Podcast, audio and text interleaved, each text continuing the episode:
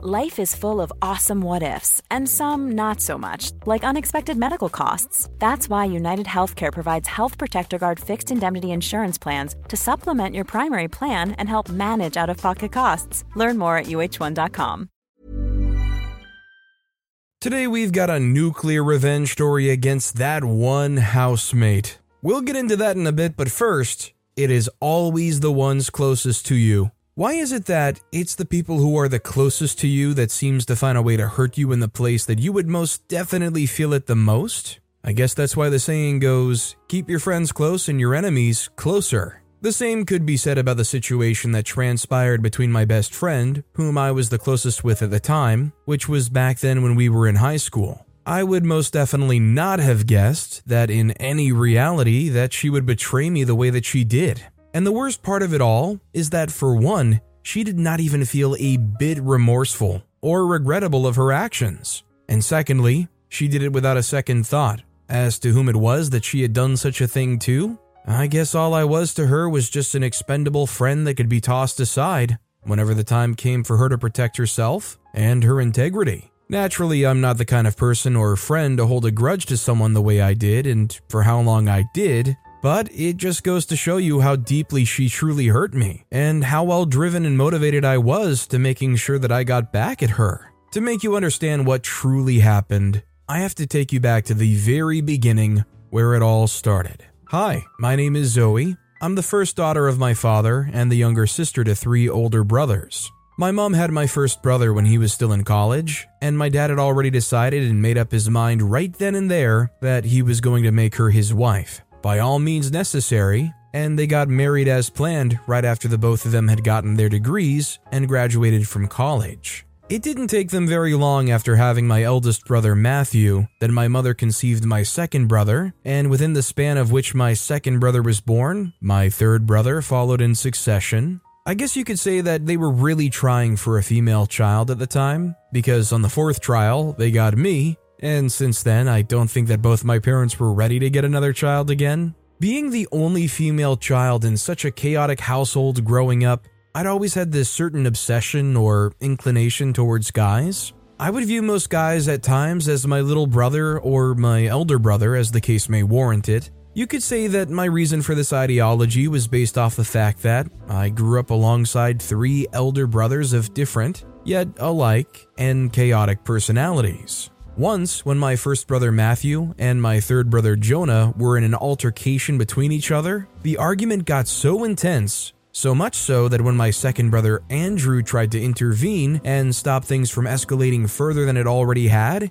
he almost got injured as things had already started to get near physical, and then I stepped in, knowing fully well that no matter how serious the fight was going to get, they would never do anything at all to hurt me. Every single time I do this, I always feel scared because I only ever step in when the situation is already getting too serious, which has happened more times than I can count. Anyways, growing up with three elder brothers has its perks and its demerits. Some of the perks of having three brothers is that, for one, I know for a fact that being the only girl in the family and their only sister, they tend to be overly protective of me at all times. I usually enjoyed this when I was little because it had always made me feel like I was being protected by my very own personal bodyguards, like I usually saw in the movies. This was one of the things I'd usually brag to my friends in the street about, but one demerit of having three brothers in my life growing up was having to put up with three different yet very alike brothers in the same house, and this occurred very frequently, seeing as my parents were scarcely around due to the nature of their job. In some way, this didn't prove to really be a problem because I usually enjoyed the kind of drama they usually pulled. This, in some way, actually affected my school life a bit because, for one, when I'd grown up quite a bit and got registered and enrolled in a high school very close to my house, I was usually accompanied to school by my three brothers, as at this time, the three of them had already started frequenting the gym and they'd become quite a bit muscular, so much so that they were already possessing intimidating auras that could make them noticeable whenever they walk into a building. This was no problem initially, as I thought they looked cool and all, but it was later on I got to figure out and realize that, following the presence of my brothers in the school almost every day, I became very popular in the school and even feared. This happened because people were scared of the fact that they, my brothers, really looked like real life bodyguards. And this, in a way, prevented me from making new friends amongst my peers. I hadn't noticed this initially when I'd just gotten into the school for the first few months, as I'd thought to myself that they were just being that way, seeing that I was a newcomer and all, but I still wondered for a bit as to why this was so, as I know for a fact that I'm a very social person. It wasn't until it was brought to my attention by the girl whom I would soon come to consider as my best friend and who would no sooner betray my trust. We were in the cafeteria for our lunch break, and by we, I mean every student in the school, and I was already used to this, but I was always left alone on my own table at the cafeteria during lunch hours. And this was nothing new to me, but on this very day, I was approached by this very lovely and kind hearted lady who asked if she could sit right next to me to which I most definitely did not object to. She had her seat and we got talking. She introduced herself as Sky. She was also taking the exact same classes that I was at the time, and we got talking. She was a really easygoing and cool person, and as she kept on talking, I began to find her character very intriguing and interesting. So basically, when she came down to sit beside me at my table, she had noticed prior to that day that I was being ostracized by every student in the school. A lot can happen in the next three years. Like a chatbot may be your new best friend. But what won't change? Needing health insurance. United Healthcare Tri Term Medical Plans are available for these changing times Underwritten by Golden Rule Insurance Company, they offer budget-friendly, flexible coverage for people who are in between jobs or missed open enrollment. The plans last nearly three years in some states, with access to a nationwide network of doctors and hospitals. So for whatever tomorrow brings, United Healthcare Tri-Term Medical Plans may be for you. Learn more at uh1.com. Millions of people have lost weight with personalized plans from Noom, like Evan, who can't stand salads and still lost 50 pounds. Salads, generally, for most people, are the easy button, right? For me, that wasn't an option. I never really was a salad guy. That's just not who I am. But Noom worked for me. Get your personalized plan today at Noom.com. Real Noom user compensated to provide their story. In four weeks, the typical Noom user can expect to lose one to two pounds per week. Individual results may vary. As they had all thought I was some kind of celebrity at the time, and I was being escorted by my bodyguards every time I was coming to school, and every time I was leaving school, too. I laughed the moment she said this, as it was not something I was expecting at all. I told her that I literally thought that the reason as to why everyone was trying to distance themselves from me was because of the fact that I was still a new student, and that everyone was just being wary of the new student, seeing as I was always coming to school accompanied by three hefty men who seemed like bodyguards. When she heard my side of everything, she quickly burst into laughter. She laughed so loud that the entire school turned to my table as they began to wonder what was so funny. This was the first conversation I ever had with Sky, as from this moment on, we became very good friends. And as the time went by, we became almost inseparable. It became so obvious that anywhere you were looking for Sky in the school premises, I was always not too far back, and the same goes for her. I'd even introduced her to my parents and my brothers that she was so scared of all this time, and to my greatest surprise, they got along really fine. Anyways, this was not even the highlight of our then supposed friendship. The true highlight was when, during the incident of Brad. For future references, Brad is the leader of the school's lacrosse team. Upon first look, after hearing that he was the leader of the lacrosse team, you would originally have this impression that he was really handsome with broad shoulders, a chiseled jawline and chest, and that many other girls my age were drooling over at the time. But that was not Brad one single bit. Brad was, to generally everybody, very average looking, as he didn't possess all those muscular features that girls my age found very attractive and sexy at the time. Probably one of the reasons why I wasn't ready to opt for a guy that every other girl was chasing was the fact that I also had brothers that were way up in the scale than the other guys were, and as such, I thought it was weird to be attracted to such kind of a person.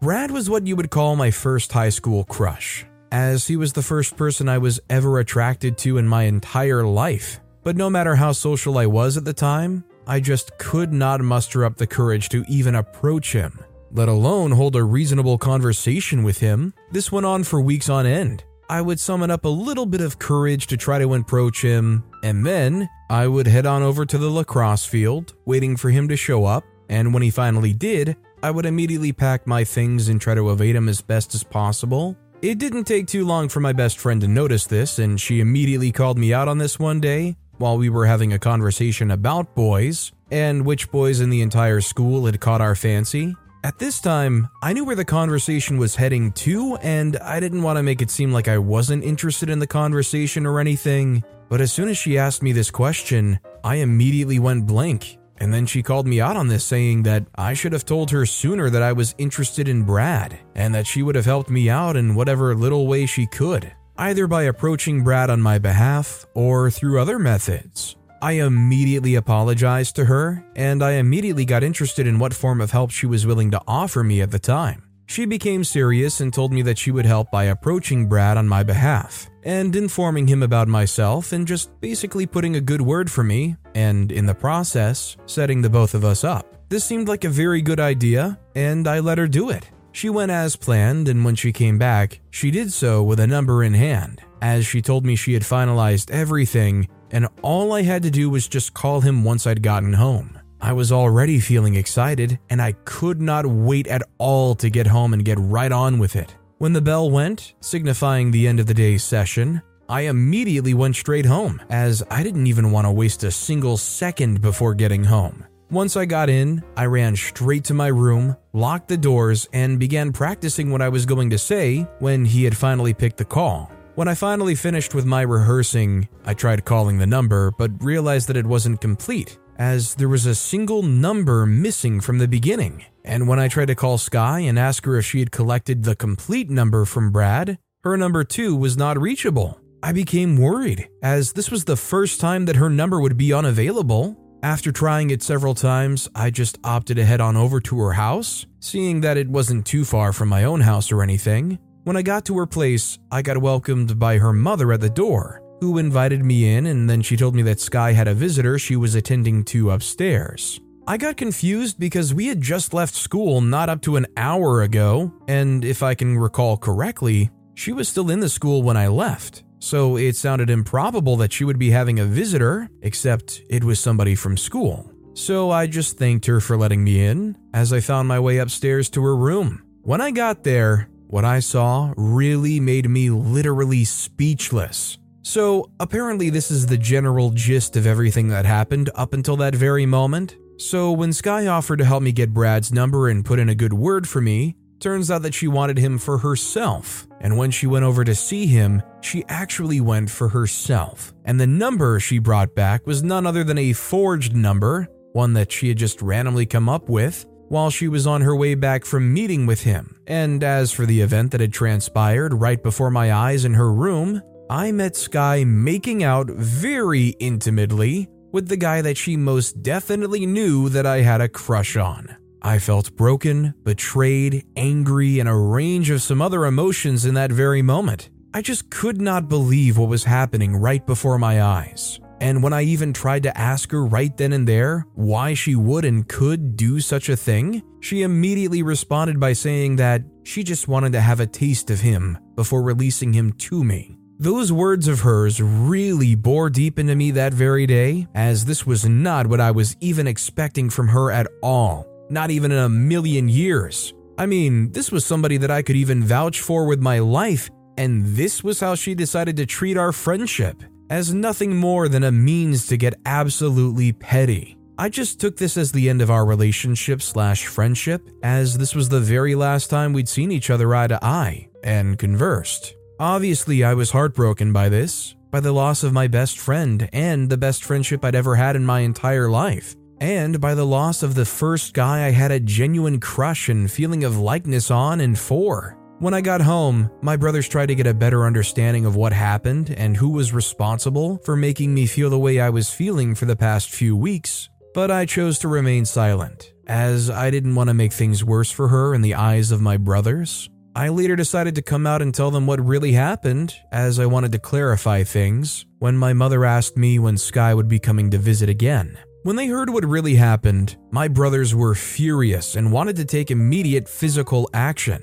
but I stopped them, saying it really wasn't worth it anymore, seeing as she did it intentionally and with a clear mind and all, which means that this was not something spontaneous, but rather something that she'd been planning for quite a while. Obviously, I was not my normal self, but there was something I saw that made me even more furious than ever, which was when I resumed back to school and I saw that she was still involved with Brad, and this time she was even more open with it and even in a relationship with him. When I saw this, I just knew she was doing this all just to spite me, and I was willing and ready to pay her back in her own coin. When I got home that day, I asked my brother if he knew of any way I could get back at her, and the solution he came up with was one of the best ideas I've ever heard from him. So he's into the deep parts of the computer, and what he did was change her entire grade to straight A's, all while leaving obvious digital footprints straight down to her system at home. He did all of this in under 30 minutes, and it took the school about 72 hours before they were able to track where the hack in their database came from and what was changed. When the prints had led them to Sky, they called an immediate board meeting, and the result of said board meeting was the immediate expulsion of Sky from the school, and a ban was placed on her head, preventing her from enrolling in another school for the next two years. This was punishment enough for me, as in this way I truly felt like I'd gotten back at her for what she had done to me and my trust that she had broken. I'm not even going to doubt the skills of OP's older brother, but you have to agree with me when I say that the school must have had the lousiest security on their grading system if they were able to pop in and do that, even if they had extremely well advanced knowledge of cyber attacking and whatnot. Like, it sounds like it was so bad, somebody needs to be fired for that. Either that or they paid somebody $5 to set up that grading database. That said, our next story is that one housemate that turned out to be a pain in my behind.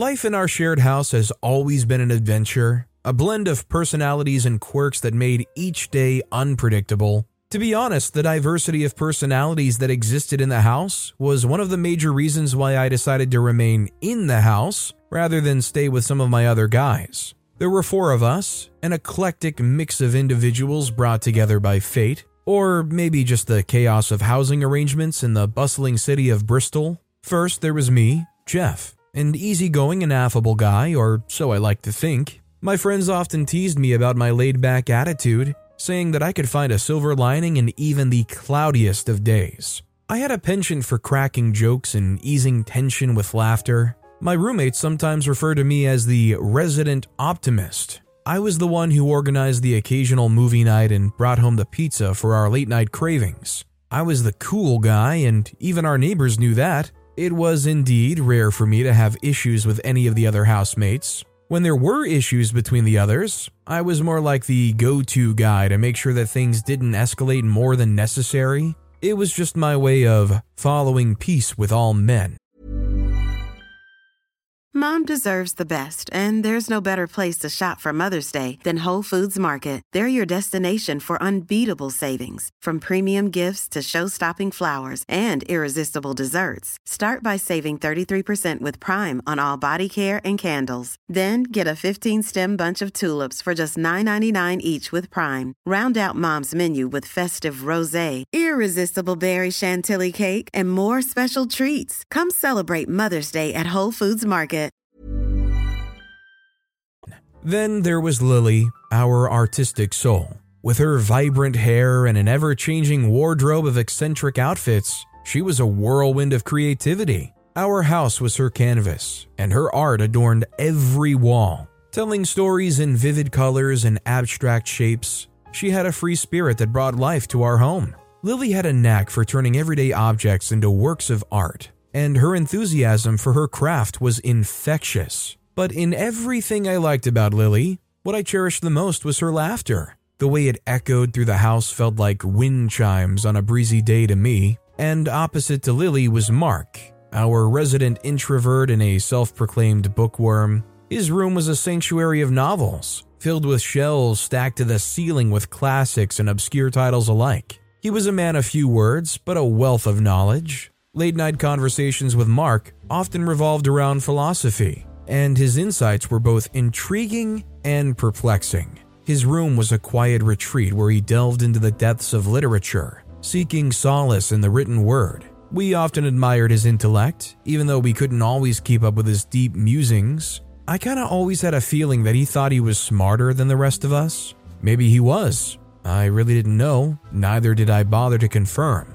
Completing our quartet was Sarah, a beacon of energy and ambition. Sarah had a contagious enthusiasm for life, always setting new goals and challenges for herself. Our shared spaces were scattered with post it notes outlining her latest aspirations, ranging from learning a new language to running a marathon. Sarah's drive inspired us all to dream bigger. Her morning rituals included upbeat music and a daily to do list that could rival a CEO's agenda. She was the motivator of the clan, always ready with an encouraging word or a high five to boost our spirits. Each of us contributed to the colorful outlook of our household. Whether it was Lily's impromptu art shows, Mark's philosophical debates, or Sarah's infectious energy, our home was a place where individuality thrived. We had our quirks and idiosyncrasies, but they were the threads that wove us together, creating a unique and vibrant atmosphere. The dynamics within our house were akin to a well worn sitcom, with me, Jeff, serving as the easygoing protagonist who tried to keep the peace amidst the chaos. While I cherished the camaraderie we shared, little did I know that our harmonious existence was about to be tested in a way none of us could have predicted. Of the three other housemates, I was the closest to Mark. I guess it had something to do with us being the only guys, so naturally the ladies chose themselves. But maybe it was because I was the only one who could actually stomach the excesses of Mark's personality. I cherished the friendship and trust I had with Mark. He and I had shared countless moments of laughter, deep conversations, and even quiet evenings in each other's company. It felt like we were cut from different fabrics that could seamlessly fit into each other's lives. Our bond was one of the cornerstones of our shared house, and I'd believe that nothing could tarnish it. It was nice to have him to talk to, and even on days when I felt down and wanted to be left alone to my thoughts, he would sit with me in the silence, understanding that that was the very thing I wanted. Mark, with his introspective nature and his vast knowledge of literature, had always been a calming presence in our home. He was the one who introduced me to the world of classic novels and philosophical discussions over lunch, or on a random day when the girls decided to join us in the shared living room. Our shared silences were as comforting as our conversations, except when his so called philosophical stance didn't have any logic to it, and I trusted him with my thoughts and secrets. But then the trust was shattered, and the betrayal cut deeper than I could have ever imagined. He hurt me in a way I would never have guessed correctly. The hurt ran deep, and it was this very pain that would set me on a path I never thought I'd take the path of revenge. To him, it was just a random day and an activity without consequences, but he couldn't be farther from the truth. Now, here's one thing I might have forgotten to say when I started this. Truth is, I'm an easygoing person. I've always been, so that part wasn't a lie, but I was a bit circumventing with the whole story of my personality. You see, one thing about people who seem easygoing is that they could be extremely stubborn when the need arises. And when that comes, the heavens would not be able to stop them. So maybe I wasn't a saint, and maybe I had a bit of tar on my edges. But this didn't make what I felt from Mark less hurtful, nor does it make it cool. Mark's deceit unfolded gradually, like a shadow creeping across a sunny day. It began innocently enough, with a casual conversation about our shared finances, at least in what actually concerned both of us as housemates. We had always been open about money matters, pooling resources to make our house run smoothly. I trusted Mark implicitly, believing that he had our best interests at heart. One evening, as we sat in our cozy living room, surrounded by the warmth of shared laughter, the topic of our shared savings account came up. Mark had been managing our finances, a role he had willingly taken on. It was simply that a part of our individual finances was sent to this account and kept till we needed to contribute money for certain things in the house. The point was to make it easy to come up with the money in cases of short notice. It was during this discussion that I noticed something amiss. There was something in the numbers that didn't add up. When I questioned Mark about it, he brushed it off as a simple mistake. But my gut told me otherwise, and my gut is right 8 out of 10 tries, so I decided to check it out. I delved deeper into our financial records, meticulously reviewing transactions and statements. What I uncovered sent shockwaves through me. Mark had been siphoning off money from our joint account for months, diverting it into his personal account. When I first noticed the initial transaction, it didn't ring any bell, since he told me of any debit on house maintenance at the end of each month. I thought maybe he needed it and he credited the account with the same figure after a while. There was no credit for that debit transaction.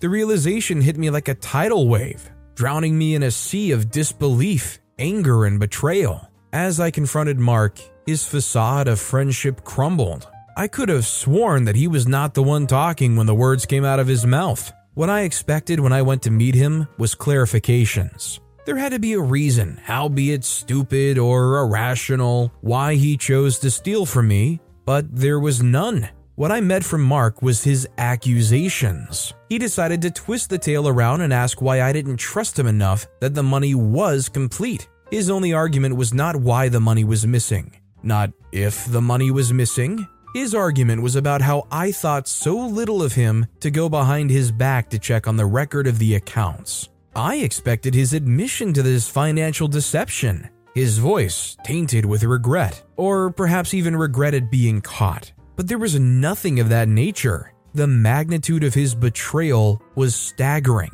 It wasn't just a matter of money, but a profound breach of trust that cut to the core of our friendship.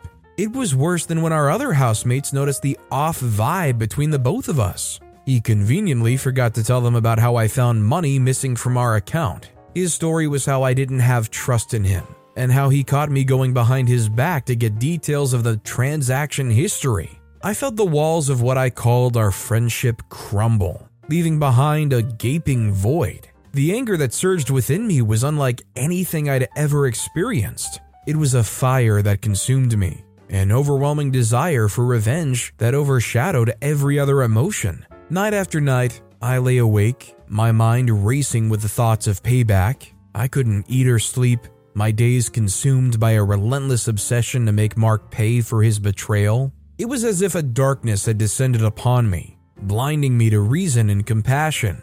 I felt justified in seeking revenge, convinced that it was the only way to heal the wounds Mark had inflicted. Then I began to meticulously plan my revenge, poring over every detail like a detective on a high stakes case. I was driven by a need for retribution, a thirst to see Mark experience the same pain and loss that he had caused me. My previously easygoing nature gave way to a relentless determination to make him pay for his actions. The first step in my revenge plot was to expose Mark's deception to our other housemates. I wanted them to see the true nature of the person they had trusted, the wolf in sheep's clothing.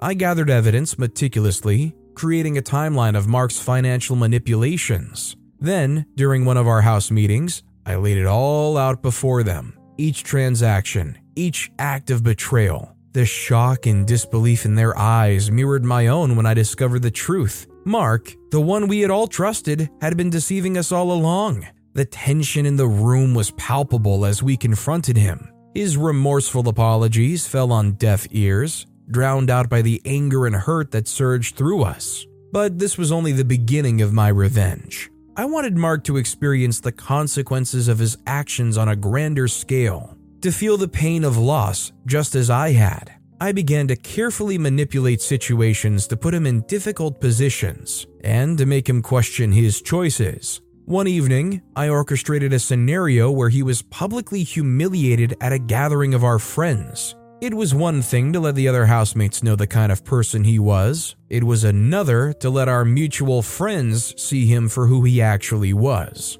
It was a calculated move, designed to tarnish his reputation and isolate him further. The satisfaction I derived from watching him squirm was intoxicating, a balm for the wounds he had inflicted on me. One evening, as my obsession with revenge reached its peak, I meticulously orchestrated a scenario that would not only expose Mark's deceit, but would also publicly humiliate him. It was a calculated move, designed to tarnish his reputation and isolate him further from the friends he had once held dear. The stage for my revenge was set at a gathering of our closest friends, a group that had shared countless memories and laughter. It was the perfect setting, an unsuspecting backdrop for the unveiling of Mark's true nature. As the evening progressed, I subtly steered conversations towards financial matters, knowing that this was the Achilles heel of Mark's deception.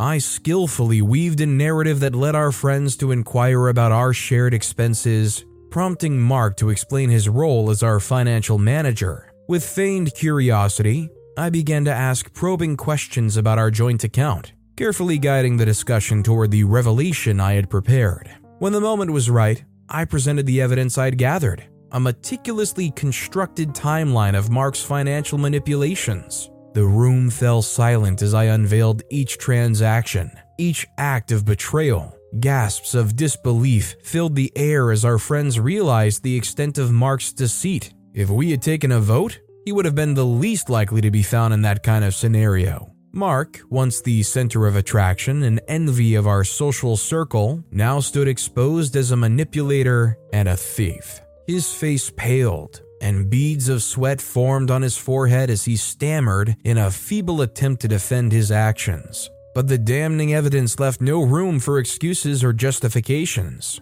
I watched with a mixture of satisfaction and vindication as our friends reacted with a mixture of shock, anger, and disappointment. The camaraderie we had shared for years unraveled before my eyes, replaced by a collective sense of betrayal. But I wasn't finished yet. I had one final card to play a move that would cement Mark's humiliation and isolation.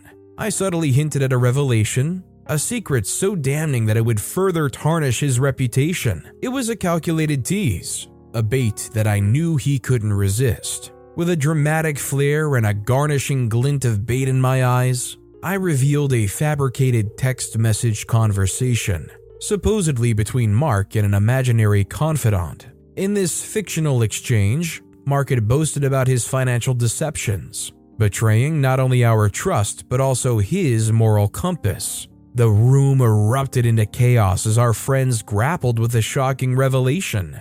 Mark's protests fell on deaf ears as his credibility crumbled before him. The humiliation was palpable, a weight that pressed down on him as he struggled to salvage what remained of his reputation.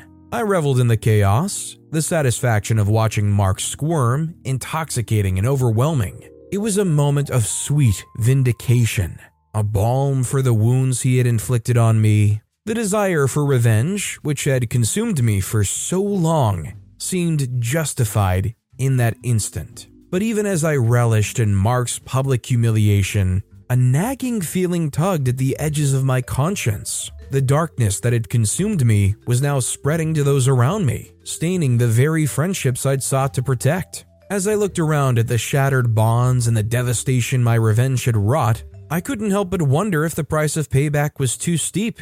Little did I know that the consequences of my actions were far from over, and the true cost of revenge was yet to be fully realized. As the consequence of my revenge plot continued to unfold, I became consumed by a darkness that seemed to grow with each act of retribution. My once harmonious household was now a battleground, with me at the center of the storm. The lines between right and wrong blurred, and I justified my actions by convincing myself that I was merely giving Mark a taste of his own medicine. But deep down, beneath the rage and the desire for revenge, I couldn't escape the nagging feeling that I was losing a part of myself, the very traits that had defined me. My easygoing nature, my affable personality were slipping away, replaced by a relentless pursuit of vengeance.